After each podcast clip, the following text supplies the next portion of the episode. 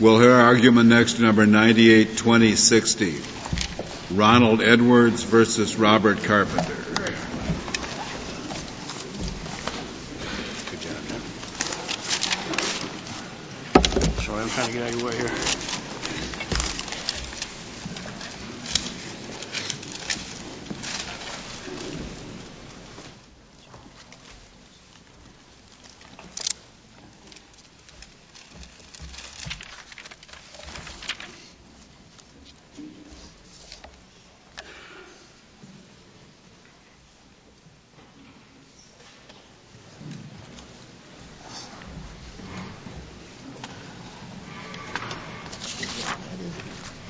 Mr. Foley. Thank you, Mr. Chief Justice, and may it please the Court. This habeas case is about the need for an explanation when a defendant misses his opportunity in state court to assert ineffective assistance of appellate counsel uh, in order to uh, reopen his original direct appeal. The Sixth Circuit here held that no such explanation is necessary before a federal court, in effect, may reopen the appeal. But that holding is serious error because it undermines the state's ability to have the reopened appeal uh, occur in the same court that heard the original appeal. To put the matter more concretely, respondent here is seeking federal habeas relief on the ground that his guilty plea was invalid, but he didn't raise that claim in his original direct appeal. He asserts as cause for that default ineffective assistance of appellate counsel, but he defaulted his ineffective assistance claim as well. The state permits a defendant to, to raise ineffective assistance in order to revive a claim originally defaulted on direct appeal. Here, the underlying plea related claim. But respondent did not take advantage of that opportunity in state court in a timely manner under state law, and our position is that his failure to do so requires an explanation before the federal court can revive that defaulted claim, the, the, plea claim. Mr. Foley, as I understand it, the district court in this case held that there was not an adequate and independent state ground for the state court ruling, and the Court of Appeals simply didn't pass on that. Is that right? Uh, that is correct. Uh, so that w- if, if we were to reverse on your point, that would be open in the Court of Appeals to the, to the respondent here. Exactly. We're, we're asking this court to reverse on the question presented in the cert petition, and it may remand for further determination on the adequacy issue. Uh, Is there any suggestion here that the respondent can show cause and prejudice for the procedural default of the ineffective assistance of counsel claim? We don't believe so, and for one reason is that he had a lawyer uh, in 1992 uh, in a time in which he could have raised his ineffective assistance claim. So we don't think he can make out the showing, but no court in this case has yet entertained the cause inquiry. Uh, what are you supposed to do with his claim that, look, my, this lawyer on appeal, uh, the reason that I didn't file my request on time there is because the Ohio statute, which sets up a procedure whereby an appellate court reopens a matter, was itself very confused in light of a Supreme Court decision which suggests for this class of case you didn't use that procedure and therefore there was nothing to use. And that whole matter wasn't clarified until much later, and in respect to the time it was clarified, my thing was timely. That's a very complicated question, but I guess that's what the district court went on here, didn't it? And anyway, what do we do with that? Uh, no, Your, no, Your Honor. Uh, respondent here missed multiple opportunities to raise his ineffective assistance claim. In 1991, at the end of his direct appeal, he could have brought that claim in a variety of forums, but he didn't bring it anywhere. In 1992, after the Ohio Supreme Court decided that Murnahan decision, that decision makes it clear how to bring that claim. And he could have brought it in 1992 after that decision, and he had counsel. He had new post-conviction counsel at that time. Mr. Foley, may I ask you to back up because, as I understand Judge Justice Breyer's question, you have already said the district court ground is not the issue before us now, and that indeed, if we reverse on the ground on which the Sixth Circuit rested, that would be wide open, that the grounds on which the district court ruled were never passed on by the Sixth Circuit, and they would be open to be considered on remand. Correct. So we should focus only on what the Sixth Circuit ruled, because the district court's ruling would be open for review by the Sixth Circuit. Correct. Uh, respondent makes two points with respect to the adequacy ground that was not passed on by the Sixth Circuit. Uh, one, he says that's an obstacle to this court reaching the question in the petition for certiorari, and that's incorrect. The question that we raised in the cert petition is properly before this court. It was the question decided by the Sixth Circuit, and it was the question that respondent indeed asked the Sixth Circuit to decide. And it was respondent's view in the Sixth Circuit that you didn't need to address the adequacy issue. Instead, decide do does, does, the doctor. Mr. Froh, do you know whether uh, respondent, in its brief in opposition to certiorari, made that point? I do know the answer to that, and, and respondent did, did not object in, in the opposition to certiorari on that ground. In effect, recognizing that the question was properly presented, suggesting that it wasn't worthy of the court's review. Uh, so, to answer your question, Justice Ginsburg, uh, the, the question the Sixth Circuit decided is properly here. Now, respondent also raises the adequacy issue as an alternative ground. Our view is that that should be remanded because the Sixth Circuit didn't, didn't reach it.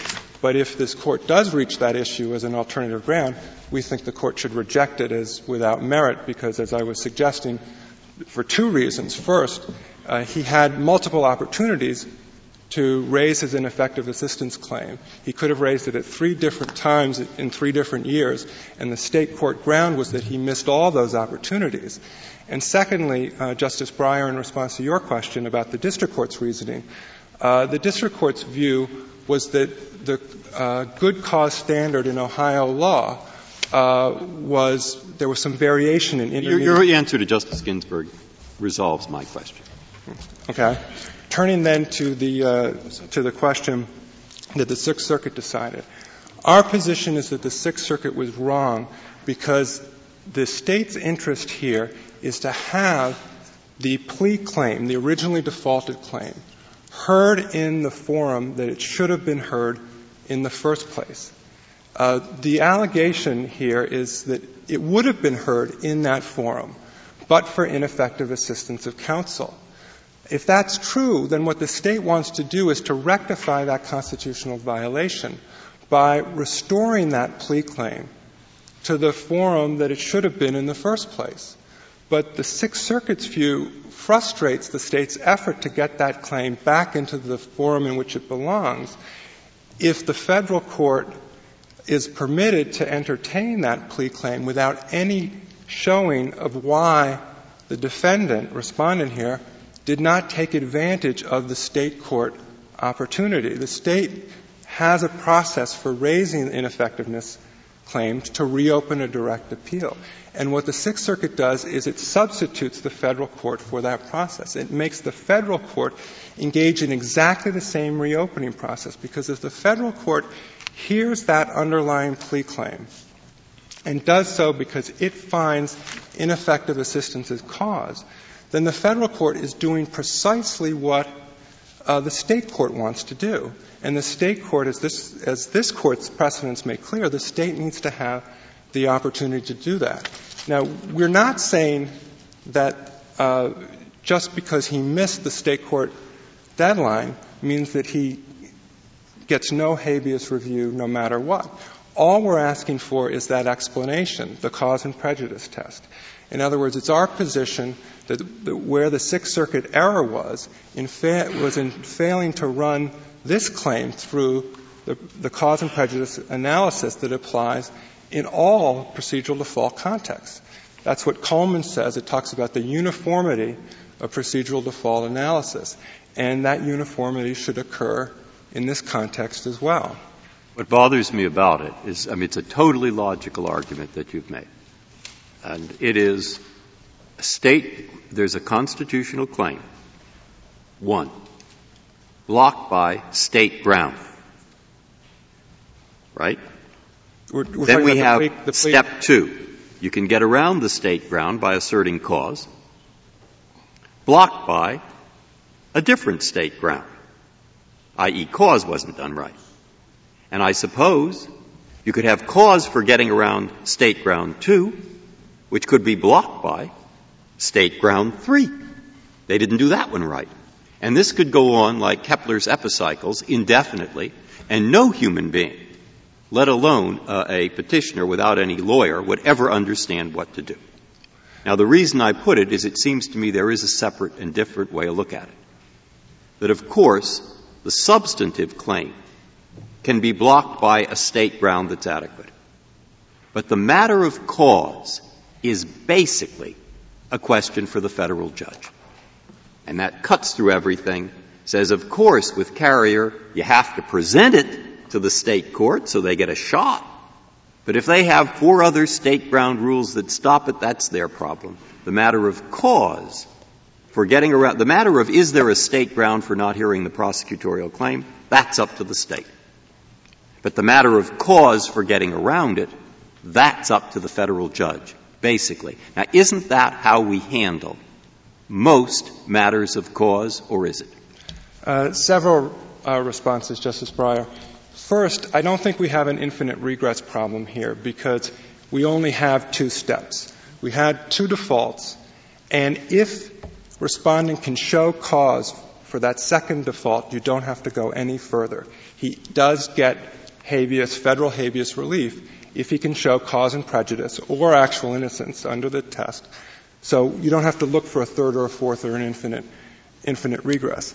Now, as to the point about, well, yes, it is true that cause is a federal question, and there, there's no doubt that the cause inquiry as it applies to that underlying plea claim is a federal question.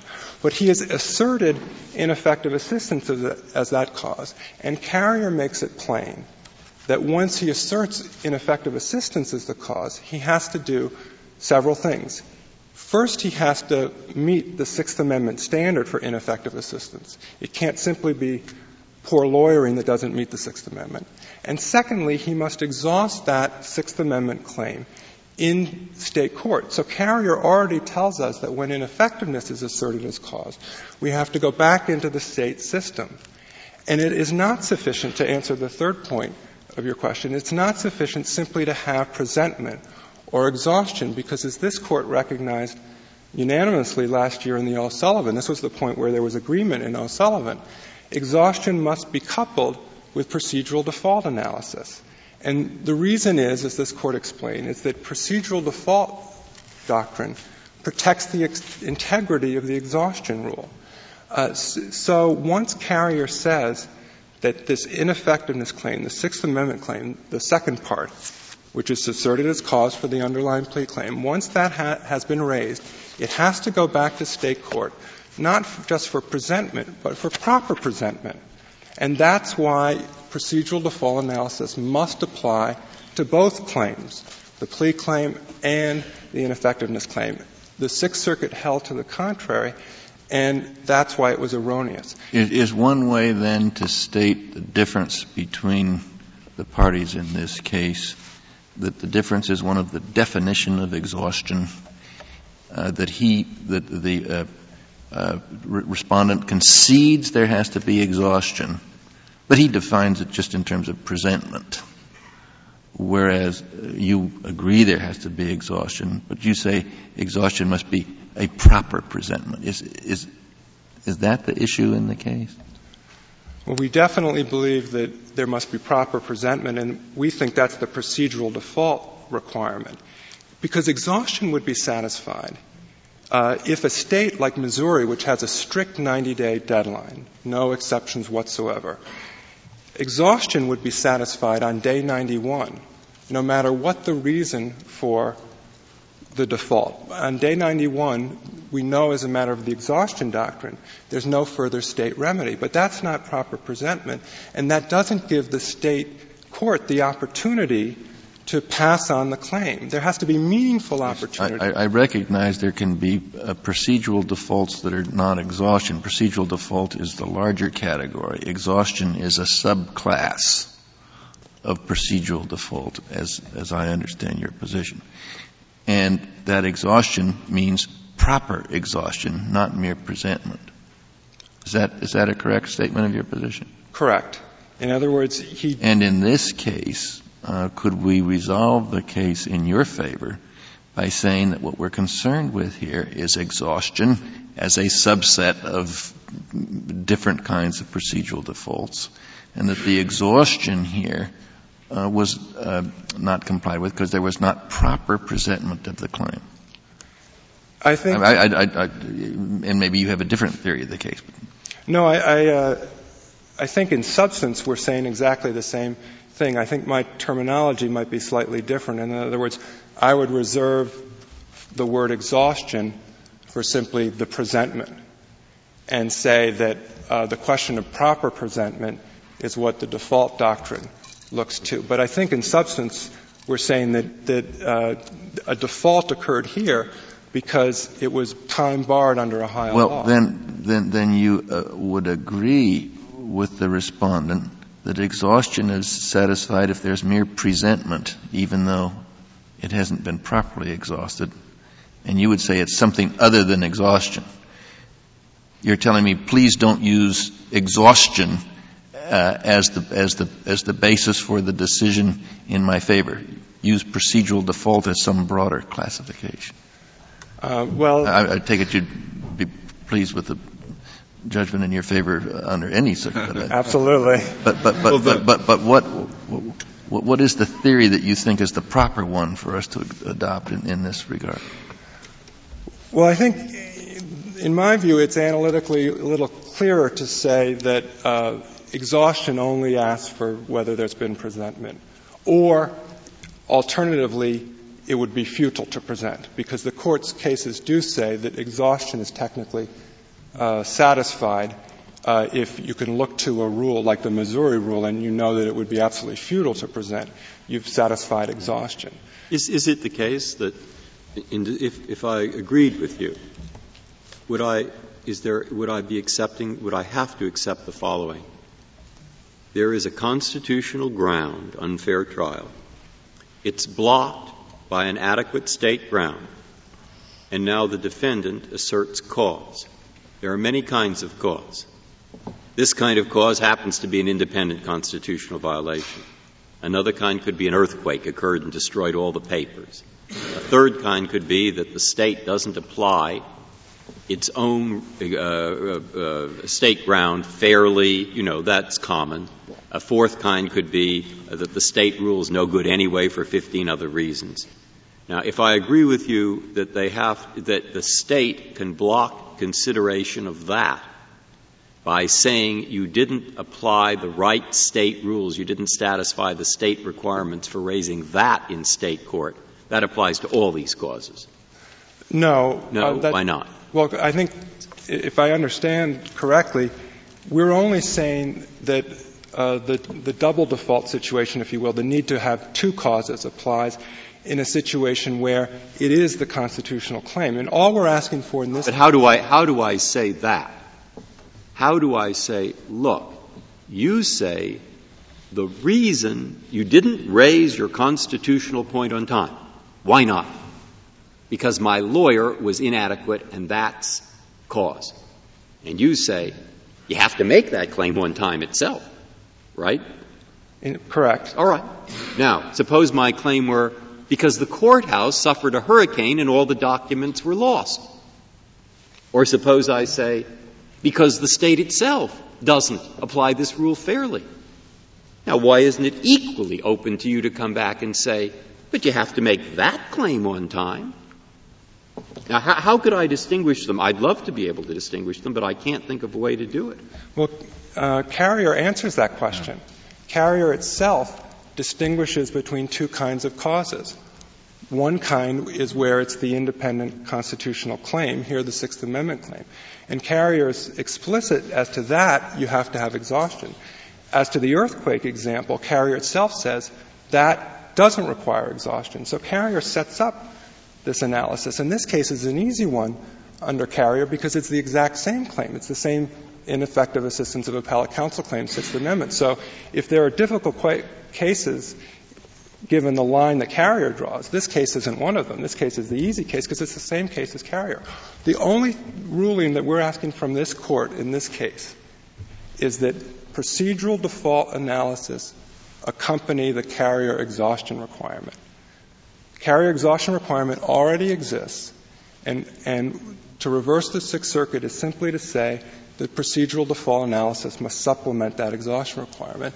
And the reasoning for that is, is the reasoning that this court has always said that procedural default analysis should accompany an exhaustion requirement. May I ask you uh, two, two questions? The, the first question is, uh, am I correct in understanding that we don't have a statutory problem in this case at all, as we do in the preceding case?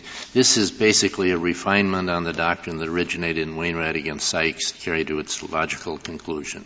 It's a, it's a judge-made rule that we have to answer, so we can, we have, we have our own decision to make rather than asking what Congress intended.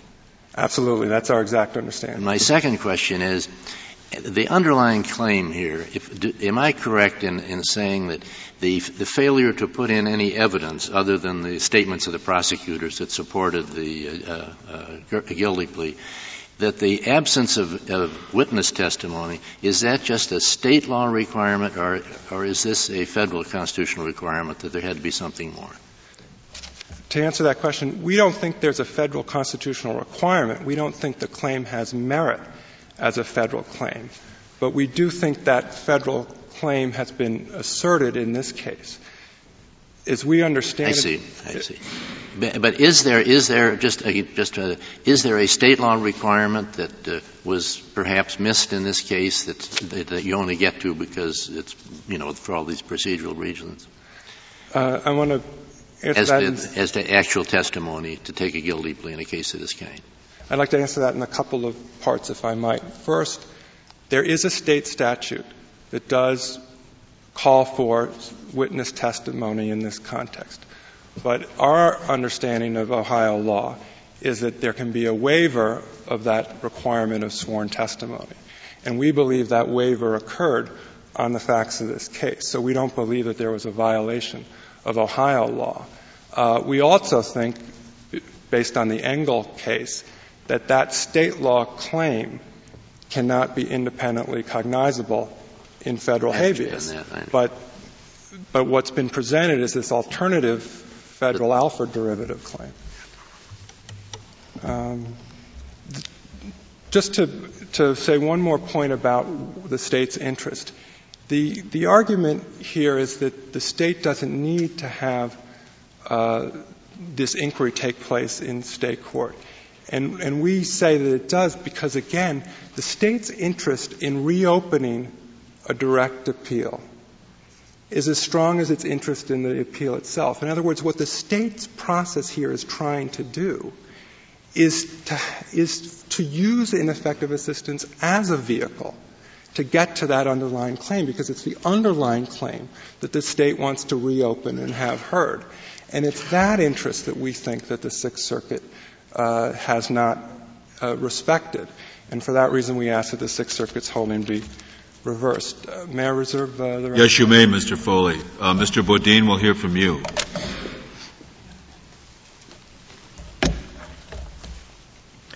Mr. Chief Justice, and may it please the Court. Robert Carpenter's appellate ineffectiveness claim is not procedurally defaulted. He presented it to the Ohio courts in the manner in which he is entitled to under Ohio Rule of Appellate Procedure 26B. He presented it to the Court of Appeals and to the Supreme Court of Ohio. At the district court proceedings in federal habeas, Mr. Carpenter alleged that Rule 26B was inadequate. And in the alternative, he argued that if it was adequate. Are you talking about a rule, an Ohio rule? Uh, Yes, Your Honor. Rule 26B is the process by which uh, Ohio defendants must challenge their appellate counsel's ineffectiveness. Mr. Carpenter specifically challenged that rule at the district court proceedings, saying that it was inadequate. But he argued in the alternative that if that rule was adequate and could effectuate the default of his appellate ineffectiveness claim, he could present cause and prejudice for that default. The warden did not defend Rule 26B at the district court and never responded to the cause and prejudice arguments. Those are the same cause and prejudice arguments the warden now asked this court to force Mr. Carpenter to present. The district court agreed with Mr. Carpenter that Rule 26 is inadequate because the good cause provision has not been consistently applied by the Ohio courts. Um, the district court also determined that Mr. Carpenter was denied the effective assistance of counsel and that he was prejudiced because of that. And accordingly, the district court issued a writ of habeas corpus. On appeal before the Sixth Circuit, the circuit did not reach the merits of Rule 26B, but indicated in dicta that it likely agreed that the rule was inadequate. The Sixth Circuit then agreed that Mr. Carpenter was denied the effective assistance of counsel. Could you point out exactly where the Sixth Circuit did that, because I don't recall it. Your Honor, it's in uh, the joint appendix. Um, it's in a footnote 11 at page 64. Oh, I'm sorry, uh, footnote 13, Your Honor, on page 65 of the joint appendix. Sixth Circuit stated in that footnote that it wasn't going to reach the merits of Rule 26B, but that it likely agreed uh, the rule was inadequate because the good cause provision has not been consistently well, how, applied. How, does that footnote bear on the question presented here, Mr. Boudin? It, it bears on the question presented here, Your Honor, because unless the rule is adequate. Well, but we, the, the Court of Appeals didn't pass on it. Are you asking us to pass on it in the alternative? No, Your Honor. The question that was presented here is whether a procedurally defaulted claim may nevertheless be used as cause to excuse the default of a different merit claim. Right. There has been no federal finding in any court that Mr. Carpenter's appellate ineffectiveness claim is procedurally defaulted. And our argument is until there is a cognizable procedural default, Mr. Carpenter need not present cause and prejudice but arguments. The, the, the, state raised that question in the Sixth in the Sixth Circuit, and the, as I understand, the Sixth Circuit said no, you don't need to show uh, you don't need to show that cause here for this kind of claim, and that's the question we granted certiorari on. Whether a procedurally defaulted claim may nevertheless be used as cause. Right. Um, there's another reason, though. Even if this court another reason for what? Another reason there, the question isn't adequately presented here, Your Honor, is because Mr. Carpenter well, has are, are, you saying that, that the question presented that we granted certiorari on isn't adequately presented? That's our first argument. Well, what, what does that mean? It means that there's no controversy in the, in the case. Mr. Carpenter has already done everything the state is asking him to I do would suggest you pass on to your next argument. The second argument that we're asserting is that the procedural default argument uh, should not be applied to cause arguments. Uh, cause arguments have always been uh, used to explain a procedural default, and in that context, this court has always been focusing on merit claims. All of this court's authority only applies the procedural default doctrine to merit claims. How about Stewart versus LaGrand? Stewart versus LaGrand, as we note um, in the merit brief, Your Honor, was a case about waiver. Uh, Mr. LaGrand waived both his merit claim and his cause argument. Therefore, there was technically nothing for this court to review.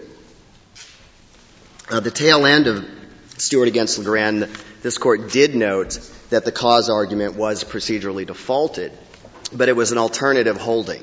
Uh, if there were no merit claims and no cause arguments presented to this court, the court never could have reached that issue. Um, just last term, though, in Strickler against Greene, the court dealt with a similar structural um, argument with respect to a defaulted Brady claim. And in that case, the court held that a defaulted Brady claim and a defaulted cause argument could nevertheless be considered, even though the cause arguments themselves were not properly presented to a state court. The same analysis should apply here. Mr. Carpenter presented his claims. Um, he presented his cause claims, fully exhausted them, and did not procedurally default them. Um, it is immaterial at that point whether or not he must present cause and prejudice arguments if his cause argument itself, the second one, is not procedurally defaulted. Uh, Justice Breyer, you asked a question earlier about the perpetual abyss that we can get into with respect to these questions. Uh, and that's exactly what the court dealt with in, Bra- in Strickler against Greene. Um, no matter how many times that question was asked, the answer to why was the Brady claim defaulted was always the same answer. because the state withheld evidence. There's only one way to get out of that loop either go to the merits of that claim or continue asking the question. We assert or argue that this court did the correct thing by not continually asking cause questions when the court can go straight to the merits of the claim and resolve it at that point. Now, ineffective assistance of counsel is very similar to a Brady claim because those claims both ask two fundamental questions. Is there state conduct that must be attributed to the individual petitioner?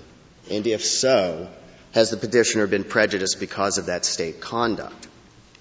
If a Brady claim can be reached even though the cause arguments are themselves defaulted, then so should an ineffectiveness claim be reached when the answer is always ineffective assistance of counsel. I want to note two other really points in the thought, counsel, that Murray versus Carrier um, indicates that uh, the that if the ineffective assistance of counsel claim was procedurally defaulted, that uh, the court can't go on and uh, reach the sufficiency of the evidence claim. I mean, that seemed clear to me from Murray. And what's been omitted is a determination about uh, whether the ineffective assistance claim was procedurally defaulted. In this case, yes, Your Honor. Um, although the district court did hold that there was no default.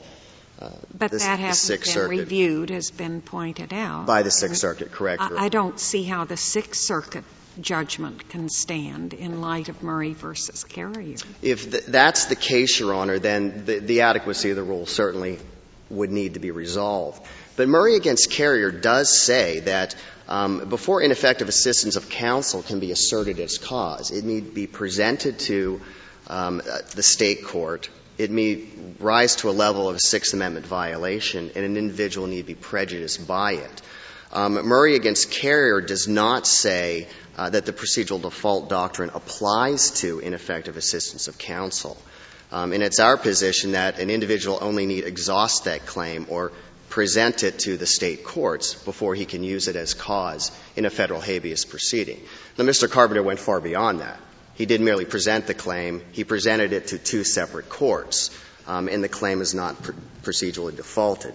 Therefore, he should be permitted uh, to exercise that cause argument with respect to his underlying illegal plea argument. May I ask you a question about the ineffective assistance of counsel claim? Uh, the basis for it, as I understand it, is that counsel just challenged a 30 day, 30 year sentence as opposed to a 20 year sentence and failed to tr- challenge the entire guilty plea uh, be on the ground that the evidence, no evidence was put in.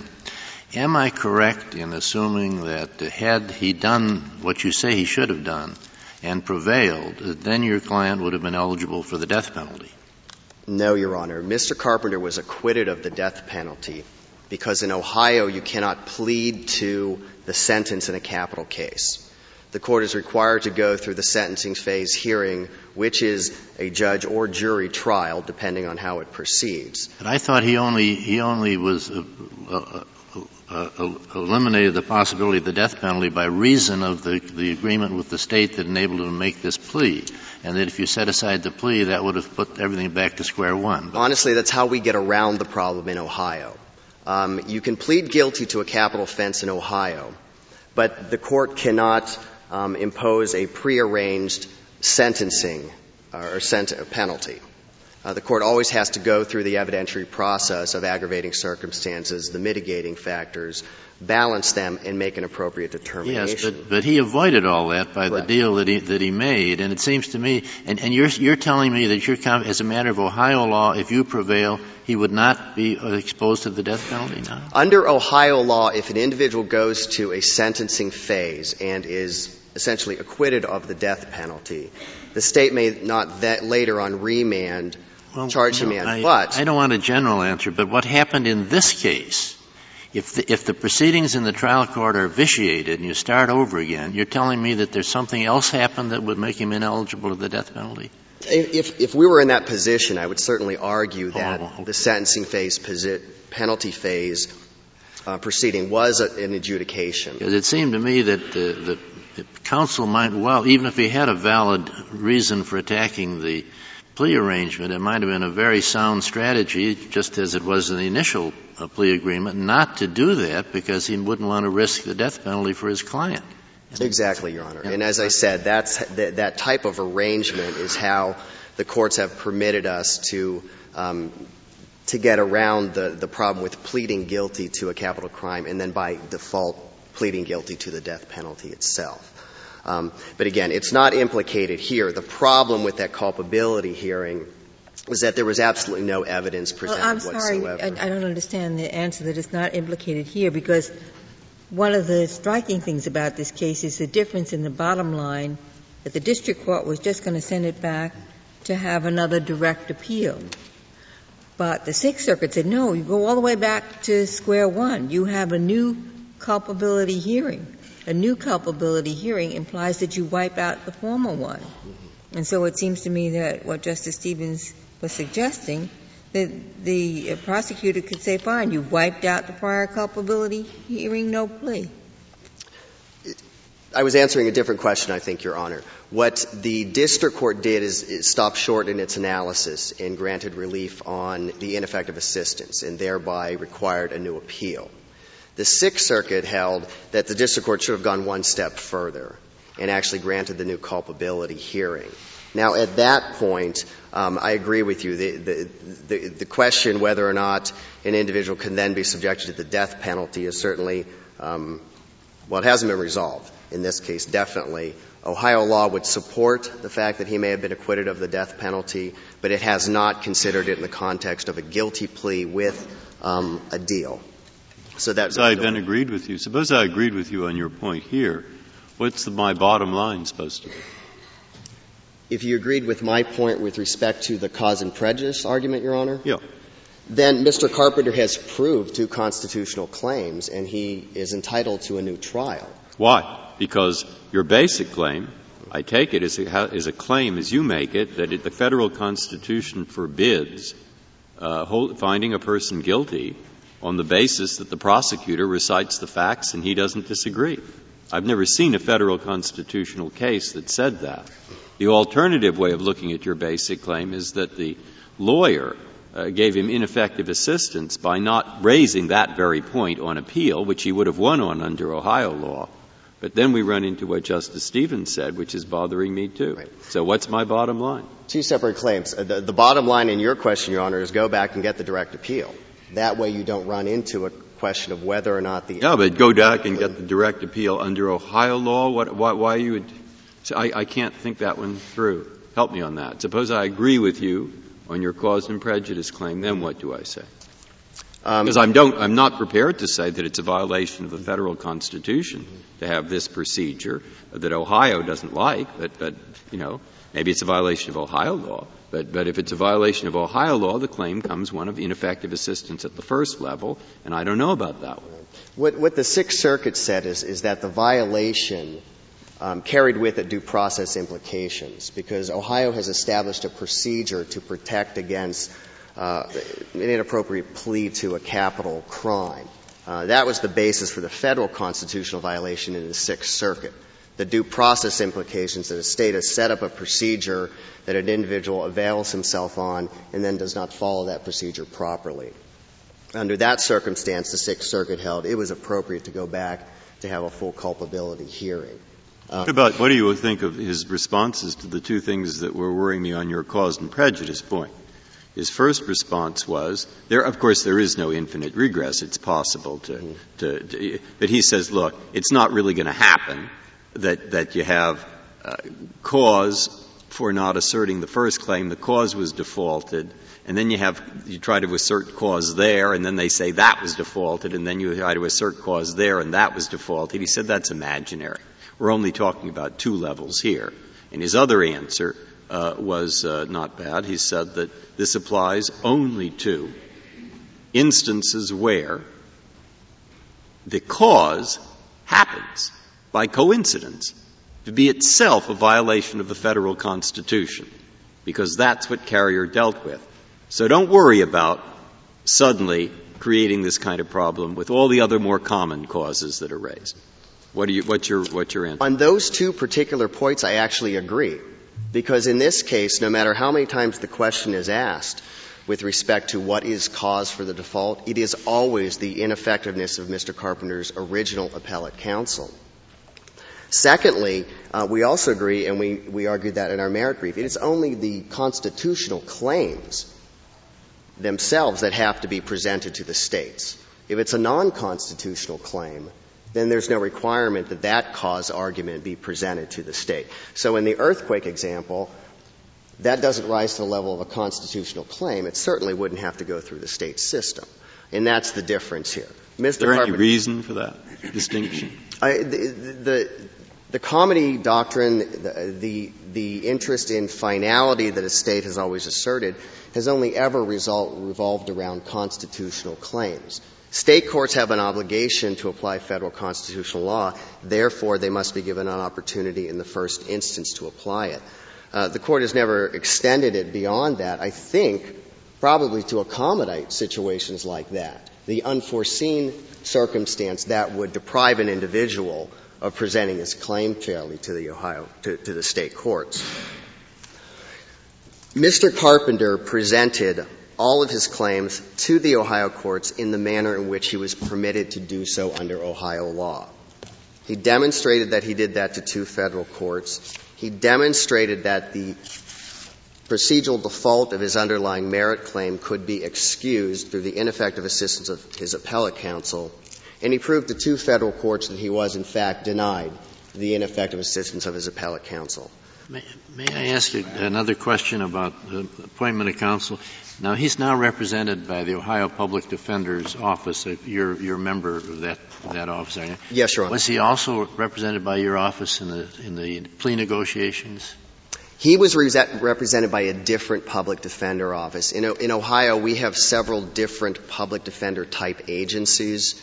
Mr. Carpenter was represented by the Franklin County Public Defender, which does exclusively trial work and appeal work stemming from that. But they county. do they, they, that uh, county public defender does appellate work as well as trial work for Franklin County, Ohio. Well, then when when he got new counsel for appeal, was that a different lawyer within the Franklin County Public With, Defender's office? Within the Franklin County, and the Supreme Court of Ohio had has addressed that issue and said that that is acceptable.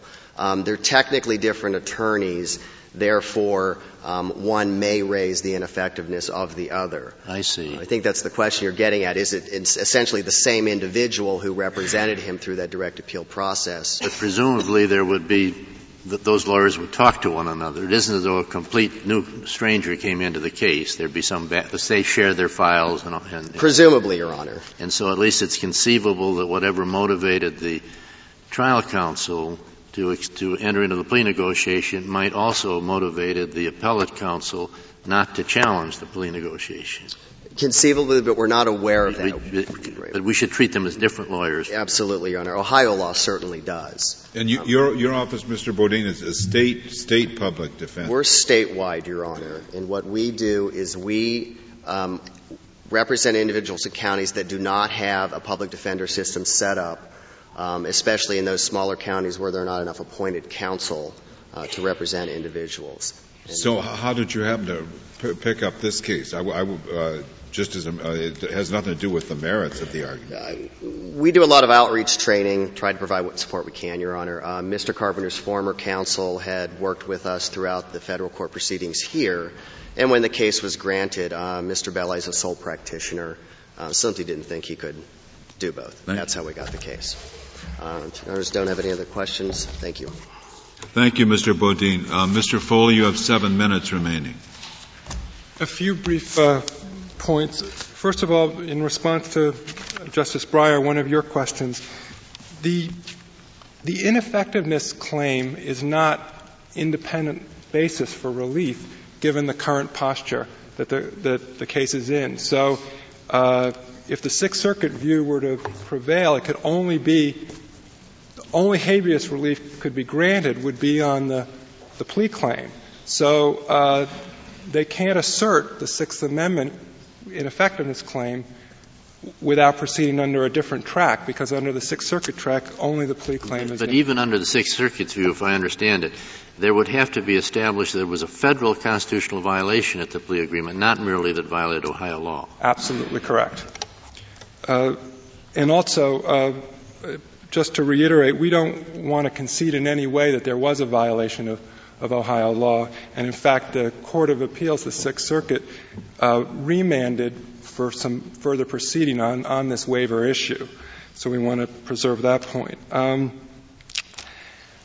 I, I, I, thought I heard Mr. Bodine say, make the argument that was also in his brief that exhaustion's enough in the Ohio context as opposed to the Missouri example that I gave you, where there's a strict 90 day deadline because, well, because the Ohio court could have passed on the claim because it has a limited, narrow safety valve. And the only point I'd like to make beyond what's in our brief is that there shouldn't be any penalty for a state to have a limited safety valve of that kind. And indeed, in the Engle case that I mentioned earlier, this court explicitly rejected the idea that cause and prejudice analysis does not apply in that context. The same kind of argument was made, uh, namely, don't do cause and prejudice analysis, where Ohio had another very narrow safety valve, and this court explicitly rejected that argument. So I think that takes care of that that issue as well. Um, uh, Mr. Bodine mentioned the uh, Strickler case, the Brady case,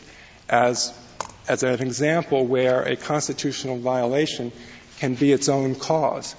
Uh, that that is true in the Brady context, and and it may, in some facts, patterns, be true in the ineffective assistance context, and we don't dispute that. Again, all we're asking for here is that the cause inquiry take place. And there may be an example in a different case where you can use ineffective assistance as its own cause. We don't think that's true in this case for a variety of reasons, but the only relief we're seeking from this court is that that cause inquiry be undertaken, that an explanation be, be made. Um, and finally, uh, the Justice Breyer again uh, as to the distinction between the earthquake example and uh, and the Carrier situation where it's a constitutional violation. I think Mr. Bodine covered this, but essentially, the, int- the state's interest here is to rectify constitutional error.